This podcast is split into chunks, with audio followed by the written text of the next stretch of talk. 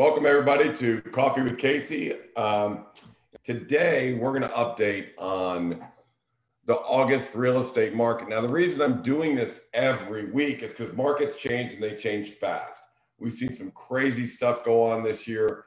We've seen contracts at 150, 200, 250 above list price. So we need to keep track of the market as we go through.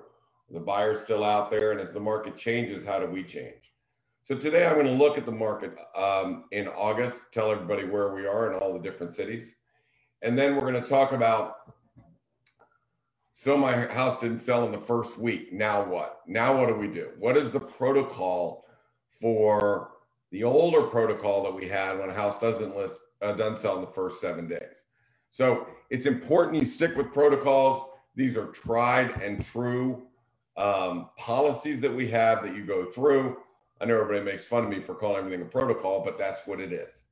If it doesn't sell in seven days, immediately go to a protocol and boom, boom, boom, boom, boom. We need to be as efficient as we possibly can. And finally, I'm going to give you three things, three things to avoid a home inspection.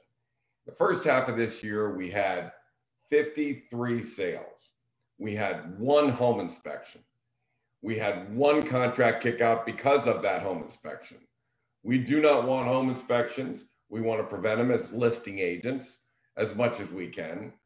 Um, so we want to have a preemptive strike on how can we prevent that home inspection. So I'm going to give you three things we can do, and then uh, and then we'll go from there. Because uh, you know, to be honest with you, as a, as a listing agent, we want to make sure that everything is good with that house. Sometimes home inspectors get a little carried away and kill a contract. So let's take this to let's take this over to um, to today's show. All right. So we've got um, today's show is the August market update, and here's here's what we're looking at. Come on, fellas. All right. So the first thing we're going to look at is um, how are the sales going? And I look at contracts. I don't look at sales because, you know, when they report, I'm going to get this out of here. How do I get that out, Billy? Just one second, folks. I want to make sure I minimize this screen so you can see what we're doing here. I need to take Billy and I and put us somewhere else. Put us down here. All right, that's good. All right, let's try one more time. Let's light it up. Oh, jeez.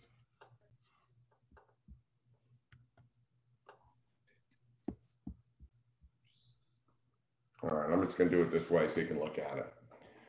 All right, so these are the Jan- uh, July contracts. Why do we look at contracts, not sales? Because the sales that are recorded today were on decisions and contracts that were made 45 to 60 days ago. We want to get out in front, find out how the market is doing today, not how it was 60 days ago. So contracts written is the number one place you want to get to.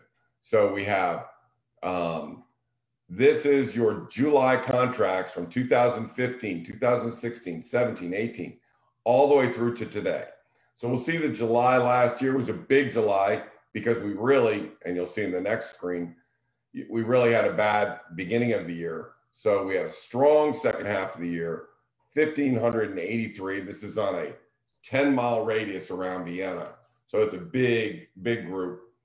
And then this year, you know, we kind of feel like July is you know, slumping off, but it's really not. So when you compare it to other Julys, we're having a strong July. It's it's fine. It's you know, as you can see, compared to 2018, 2019, we're 20% higher than we were. So we are not having a slump in July. Everything's going just fine. Let's go to the next one. Let's go to the next screen here. I, I swear I don't know what's going on with this uh, computer, folks but I can't see my my cursor for some reason. Let me play. Let me play with this. Just one sec. Everybody hang on. Talk amongst yourself. That was the wrong thing to do. All right. There we go. I'm back. Okay. So the green, remember, those are July sales. Let's see how it's compared to April sales or April contracts. So here's where the April contracts are. And you can see last year it really took a nosedive in April. Okay, it's rebounded this year.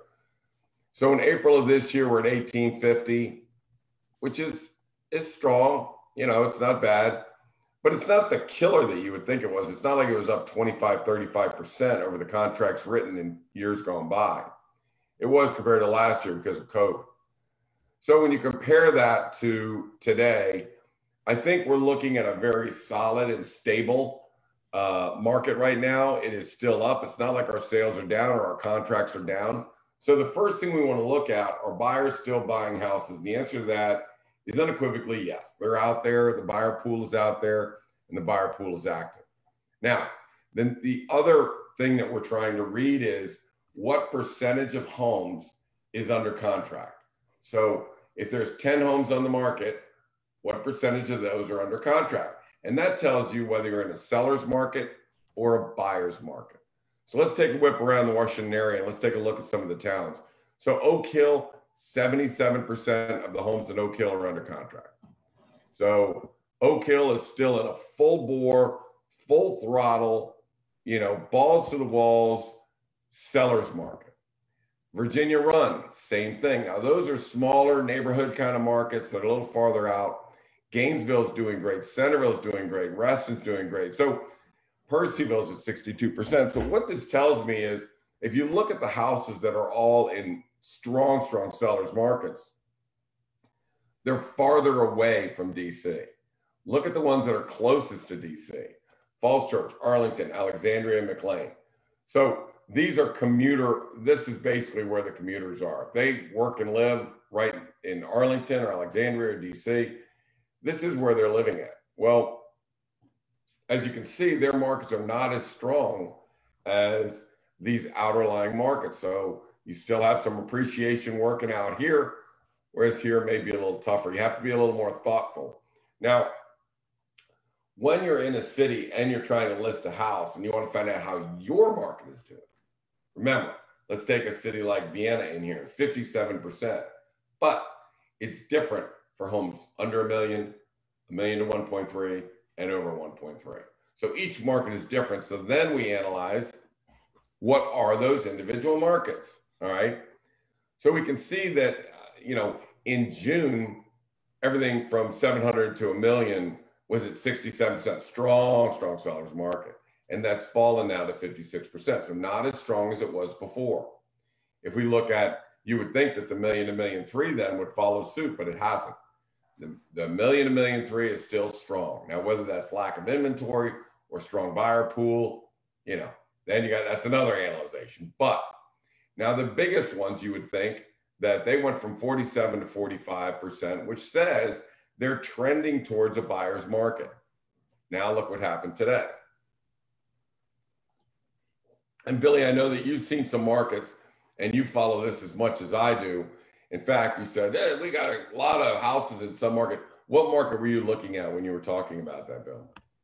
Um, I mean, I look at just Vienna, um, and I must be including new builds or coming soons because yeah, I have differing numbers. Um, you must not have coming soons in, which is fine. But yeah, the um, yeah, I do not include coming soons. Got it, got it. Yeah, I mean, I just this is what is active and what is under contract and what percentage is under contract. That's what these numbers are. Got it. Got it. Got it. Yeah. Um, the numbers, yeah, and the numbers that I look at, I mean, I'm a buyer right now, so I know when there's inventory coming because all of a sudden my searches start dinging and dinging and dinging and dinging. Right. Um, and there's, I mean, me and Callie are looking for homes between 700 and 900 in Vienna. Um, right. So I just know as a as a buyer, I mean, I'm in the buyer pool looking. Right. Until July, there was nothing on the market past six ten days. Everything was right. under contract. Now they're starting to become more things that are sitting longer, and we're getting a lot of price decreases even. Right. So that's just, I mean, that was the big thing that I saw that um, I sent to you and said, hey, things in my search are starting to change. So that's why I, um, you know, I, I had sent that note to you just saying, right. hey, we need to be cognizant. We can look at this and say this could be attributed to more inventory coming on the market. But you know, when we look back, the sales are sales are still consistent. So Right. As in this one. So if something's going on, it's because if if something's going on, it's because the inventory is growing. Yeah, definitely. I mean, we get inventory is growing here, maybe not so much here. right. We used to get, uh, you know, we used to get maybe two to three houses a week. Now we're getting ten houses a week. So I know that the inventory is definitely ticking up. Um, and again, that's just that might be a micro look at it. I don't really look at um, Centreville as much as I do Vienna. I mean, I I have Right. you know uh, in the back of my head, I know what's going on out there, but um, I'm you know I'm really focused on Vienna because um, number one, most of my listings with you are in Vienna, and I'm also a buyer in that market. So Right. my hands, I mean, my hands are deep in that market, um, and that's why I just had said, hey, we need to monitor this. Things might be changing. Um, I know in 2015, you always tell the story about how you know that we thought it was a great sellers market and then all of a sudden it flipped to there was 40 houses on the market and Right. only one was under contract and everyone you know wasn't aware of that Well, that's why we're here, Billy. We're right here to make sure that we don't get hit upside the head with a brick like we did back in 2015. yeah So, yes, we're in a strong seller's market. Yes, things have changed dramatically over the last year and a half. When are they going to change back? How are they changing? Every month is different. So, every week is actually different. So, yeah. So, you know, we'll look at that. Maybe we come up with a barometer of what's the coming soons, you know, that are coming out there. And I, I get it that that's future inventory. And maybe I'll see that next week when they've launched and, and now these numbers may change a little bit. But if you were a buyer, you need to know these numbers. And if you're a seller, I do this for every listing we have. What is the percentage of homes under contract? And as Billy said, he's in this market right here. Is this market right here and this market right here, are they the same? Well, in June, they were not, right? right Now they are. Okay. So so we really need to understand the markets when we're going to list a house, when we're going to sell it. And that's going to bring me to the second to the second thing. Let me get rid of the the shared um, screen here. Let's talk, Billy. Um, because the market softens when it does, and the expectations are high that it's going to sell like that, sell in the first week, sell for a hundred thousand over list price, which some do. I will tell you that this week we're going to launch Oak Street. Oak will go off at a million dollars. It'll sell for 1.15 million. And the question is, why don't you put it on for 1.15 million? And the answer is the buyer pool won't really accept it. You need to get them to bid it up to 1.15. It will appraise for $1 million. We just sold and are settling on uh, Chainbridge Road, which we were under contract at 1.49 and appraised for 1.3 million dollars. So, you know, there are still those things going on. However, if you have road problems, it, road noise, if you're next to the Dulles Toll Road, Route 66, the widening of Route 66, um, you know, busy roads, or the home is not exactly what everybody's looking for, an arts and crafts house or whatever, if it's unique house, and they could sit on the market, right? Or a mm-hmm. seller says, I don't want to go off at a million. I want to go off at 1.15 million and learn is learn a lesson, a, a tough lesson. And that house sits beyond seven days. So now what do we do? Do we panic yet? The answer is no. So let me go through the process. The first week is the most important. That's when you're going to get big bids 100, 150, 250, whatever, something over that. Pretty much 99% of the homes that are going to sell in that time period will not have a home inspection with it, right? But more and more homes are going into that 20, 30 day period, and more and more home inspections are coming. So I need to tell you the three things you need to do to prevent the home inspection. But let's stay on task. The first week is gone. Okay, now nobody took it. Now what do we do? Uh oh. So this means that the buyer pool that has been looking at your house, we immediately are talking with every agent. We're talking about why didn't they find it? What's wrong with the house? There's a lot more communication that has to go on between the agents, the showing agent, uh, listing agent, the showing agent, and the seller. So we need to know what's going on here, you know, um, because we're gonna have to make some decisions down the road on pricing. So we talk to every agent, we find out who they are, we find out where they're coming from. This is why when I'm sitting with a seller, I know your buyers are coming from Arlington, Alexandria, or yours are coming from DC, Alexandria, because we know who's looking at your house or similar houses to you. So So really, we really get get working on why didn't they buy it? What's going on? Well, they didn't want to get in a bidding war. Is the is the majority of the time that we hear that. They just don't want to bid. They like the house. They think the price is right, but they don't want to bid. That's fine. So they'll wait that period. Let's say your limit is 1.15 million. You'll wait that period. Is it still on the market? Yes. We call those the Monbacks. I'm to come on back. I'm to take a look at it one more time maybe two more times. All right. Now, your opportunity comes in week two and three that you're going to get that possible full price contract where that's where you're going to end up because those are the Monbacks. They do like the house. They like everything about it. They're willing to come back. They're interested. It's kind of like fishing. You see that bobber going up and down. Somebody's somebody's nibbling on that thing. So you're waiting for them to take the bait and sink the hook. So, you know, we're watching them and we're talking to them and we're expecting to get that full price contract. All right, now let's say we've cleared the Monback period. We've cleared through week three. We've talked to all the agents. We're looking at how many people are coming through. If you've had 40 people walk through that house, then all the marketing has done its job because the marketing is there to get people in that front door. Now, if they have not taken that house, they are not going to go through or write a contract, then you got to take action. So here's the action that we take. After week three, I can't wait until we start doing cocktails with Casey instead of coffee with Casey. I think it would be a, I think it would be a lot more entertaining. At least the second half of the of the conversation would be a lot more entertaining. Yeah. So, so then we go to uh, nobody's come in the Monback period, week two, week three. Now we're at the end of week three. Now what are we going to do?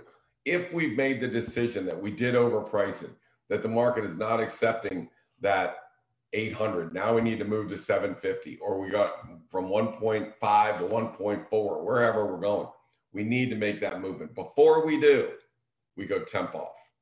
We go temp off right before the Thursday of week four. Okay. And the reason we do that is because sometimes people, those fishes, those bobbers are still going up and down. And when you go temp off, then that, that bobber will go underwater with some of the buyers. They're gonna be like, wait a minute, I was watching that house. Where did it go? They'll surface, right? And mm-hmm. we'll say, okay, all right, well, we're getting ready to drop this price. And when we do, we're gonna get multiple contracts. So if you want to buy this house, you better move fast, move now, get it in before I bring in multiple contracts that you're gonna have to bid against. Now, a lot of buyers have already lost two or three houses. They don't like that word bidding. That's why they're the Monbacks, right? So a lot of times they'll say, well, wait a minute, before you put it back on at that price, I'll I'll give you a number. Maybe we try and negotiate in those two or three days to get that full price contract. If we do not, then we drop it to fifty thousand dollars or whatever's appropriate. If you're up in the 1.6s, usually we'll go to 1.5. If you're in the 800s, we'll go to 750. So whether we drop 100,000 or 50,000, depending on the size of the home, why wouldn't you drop 10,000 or $15,000? So, Billy, you know that the buyer pools are, are at certain levels and we've already exhausted this buyer pool. If I'm at 850 and I go to 875, uh, 785, same buyer pool. Nobody new is in that buyer pool. So right. they've already walked away. We need to get to a bigger buyer pool. Now, Billy, you were involved with one where we went from 1.6 to 155. Mm-hmm. And didn't we get two contracts at 1.6? Yes. We had two, right? So, you know, the one thing that sellers need to be thoughtful about is just because you go and drop the price doesn't mean that's your price. I mean, what we did was go from 1.6 to 155 because we couldn't get the buyer pool to accept that house. We went to 155, two people snatched on, and we got right back to 1.6. So, so that's the protocol. And you know, you really need to stick with it. And I know that, you know, uh, sellers' expectations are high. You know, their friend's got 150,000 over list price, but listen, that friend whose house sold at 150 over list price is one of your comps. That's why you are priced where you are right now. So if he went here and he priced and he got this, well, this is where your list price is. So I think we need to be thoughtful about knowing your comps did somebody just get crazy with that comp? Let me give you a let me give you an example. We had a house on Flint Hill, and that house was worth 1.4 million dollars. It might get bid up to 1.45, maybe 1.5. We got 165. Is that house worth 165? No. But if somebody prices a new listing off that house, they're going to be way overpriced. So you need to look at what happened. And that is called an anomaly. Okay. When I do pricing and you have eight comparables, first you have to pull out the anomalies. Um, everybody's selling at about 112% of assessment. Okay, this one's at 103. That's an anomaly. It's got to go. One's at one 140% of assessment. That's got to go. Um, you look at price per square foot. They're all somewhere in the 280s, 290s. One is at 345. That's an anomaly. So you've got to throw out the anomalies, and Flint Hill would be an anomaly. Now, the problem with pricing engines online like Zillow and all the rest of that, they don't take that into account. That is a comparable. So with if the anomalies are still in there, they could swing you high or swing you low. Perfect example. I look at all pricing engines, and Billy, you know, we've sat down in listing appointments. You've seen them. The the the the, the estimate from Zillow and RPR is 150 250 thousand dollars different, right? It's ten percent always. I mean, it's historically. 10%. Yeah, or more. Mm-hmm. I mean, it's crazy. So so so Flint Hill is an anomaly. Um, the house you did and you got buyers to go from 1.3, which is what it's worth, and they bid it, bid it, bid it, bid it, bid it, and before you know it, it's 1.477, right?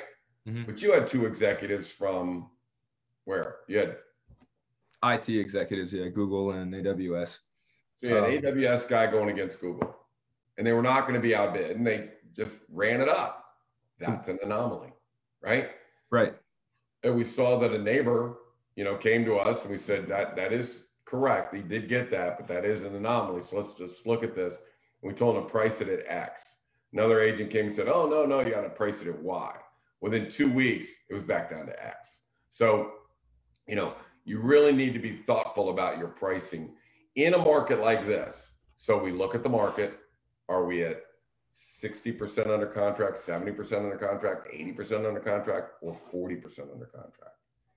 We price it correctly and, and get this thing rolling. So we don't want to get into the 30 day protocol, but if we do, it's there and it has a purpose. So let's talk about another thing. If we go to 30 days, and this is what I say, you guys have had a year off because you haven't had any home inspections, right? Right. I mean, we have a protocol for home inspections they are 90% of the problem with every house. Um, this is one of the main reasons why you really shouldn't be paying a lot of money on your commissions because when we sell a house in the first weekend and we have no home inspection or no appraisal, it's a lot easier. So, you know, to pay exorbitant amounts for commissions is crazy. All right. So let's look at the house though that that that has gone for two or three or four weeks, which we're now seeing and we didn't see before. I mean, we saw one of them in the first half. We've seen five of them this half. So, so now we have to come up against home inspections. How do? What are the three things we can do to keep from getting a home inspection? One, Oak Street. We're going to price it at a million. It's going to go a million one five. That's not going to have a home inspection. We don't want any home inspections, not because there's anything wrong with the house, because contracts kick out. So the bidding is going to create no home inspection. Okay. So that's one way to do it. The other way to do it, to prevent it, is get every repair bill, every brochure, every manual for your house, get them all together, get a notebook and a three three hole punch and create a notebook that has here's all the electrical stuff. Here's, I mean, if you have an HVAC um, um, warranty or somebody comes out and inspects it, you should have all of those in a notebook. So when a buyer sees a notebook, he knows the seller is taking very good care of the house. Oh, here's this, here's that. You built a pool, you built a screen room, you built um, a deck or a lot, you know, whatever you built, you should have the bill for completion and you should have a certificate saying it was permitted. So all of these things give buyers confidence to say, I don't need a home inspection. So, so if the, the more you can put in that book, and, and it's really simple, get the book, get a three ring binder, okay, a hole punch, and just have electrical, have different, um, you know, sections, electrical, heating and cooling, plumbing, repairs, uh, additions, um, any upgrades you've done. If you just bought a, a new um, refrigerator, put the manual in there, right? That's in appliances. So you got your appliances, electric heating, cooling, blah, blah, blah. So the bigger we can build this book, the more stuff that's in that book. You have it. It's in some file in your office somewhere. Just bring it out, three hole punch it, and, and away we go. So that's the second way to prevent a home inspection. The third way of preventing a home inspection, if I'm looking at a house and I'm going to say, you are not going to list it for a million dollars, you're going to list it for 1.15. That's going to limit the people through. It may have to go through the Monback 30 day period. So I'm going to recommend that we do a pre listing home inspection. Now, a pre listing home inspection is not a full home inspection. I don't want a full home inspection. I just want you checking a few things. I want you checking the dates of all of our uh, systems. In other words, when you go to your water heater, that uh, serial tells the uh, home inspector how old is that. You may not know, but he does. So we need to have the ages exactly of what everything is. We need to make sure they've all been tested and are working fine. We need to make sure that the gas lines and the water lines are all checked so there's no leaking going on of gas or water. They don't want their house to blow up. So I'm trying to increase their comfort level with this house. Is there any moisture in the house? Is there moisture in the basement? Is there moisture in the attic? Is there any mold in the house? So mold is a deal killer, right? So so basically we're looking at four things that we do when we come in that house, the electrical system good, what's the roof look like, you know, what's the age of all the appliances, what are the gas lines?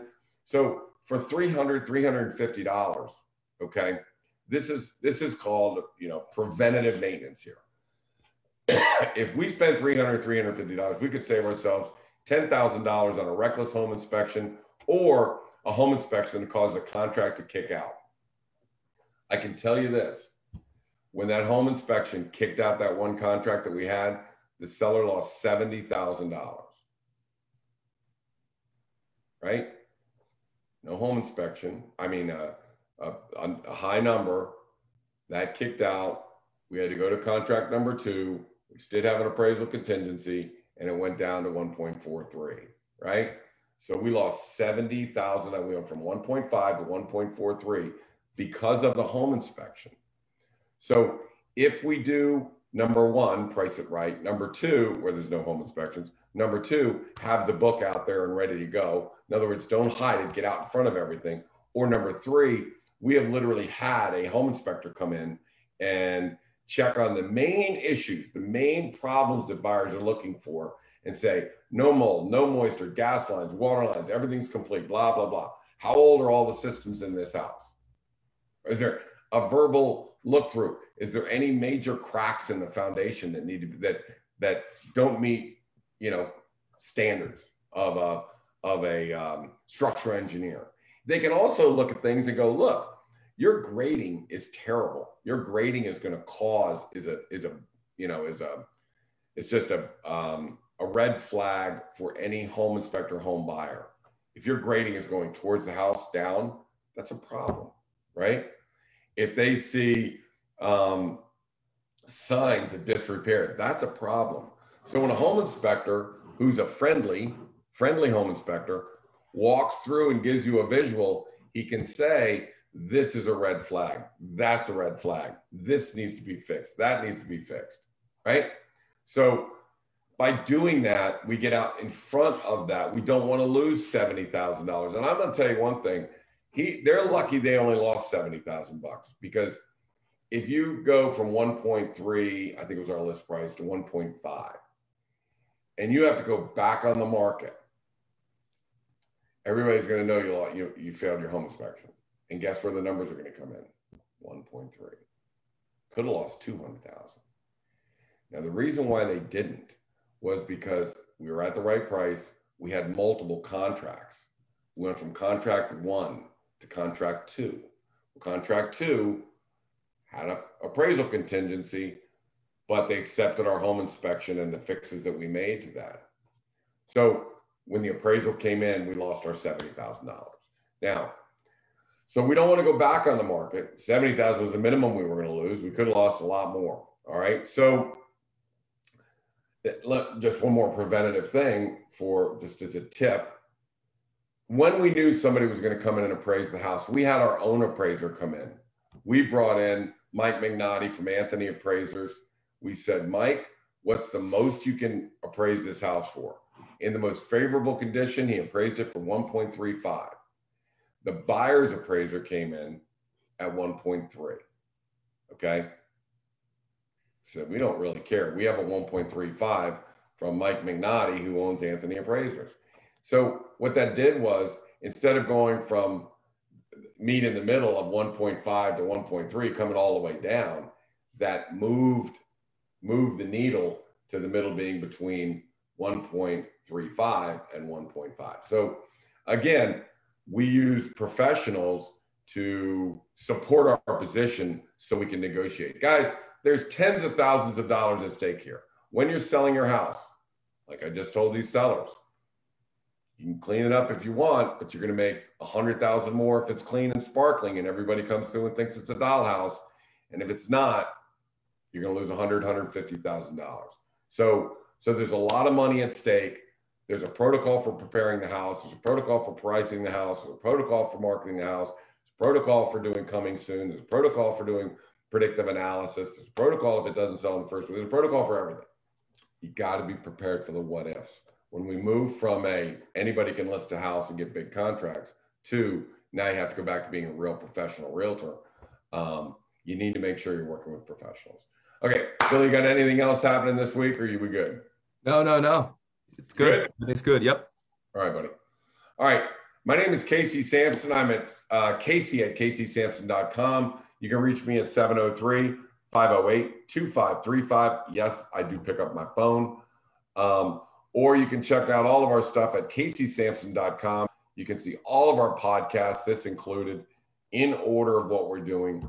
Um, and that will go over all the process that we've been doing. So the market still looks healthy. We're still a go. Sellers market in there in most areas. The farther away you get, the better the sellers market. The closer you get into city, the worse the market. Okay. All right, guys. We'll see you again next Thursday at 11 o'clock on Coffee with Casey. Bye now.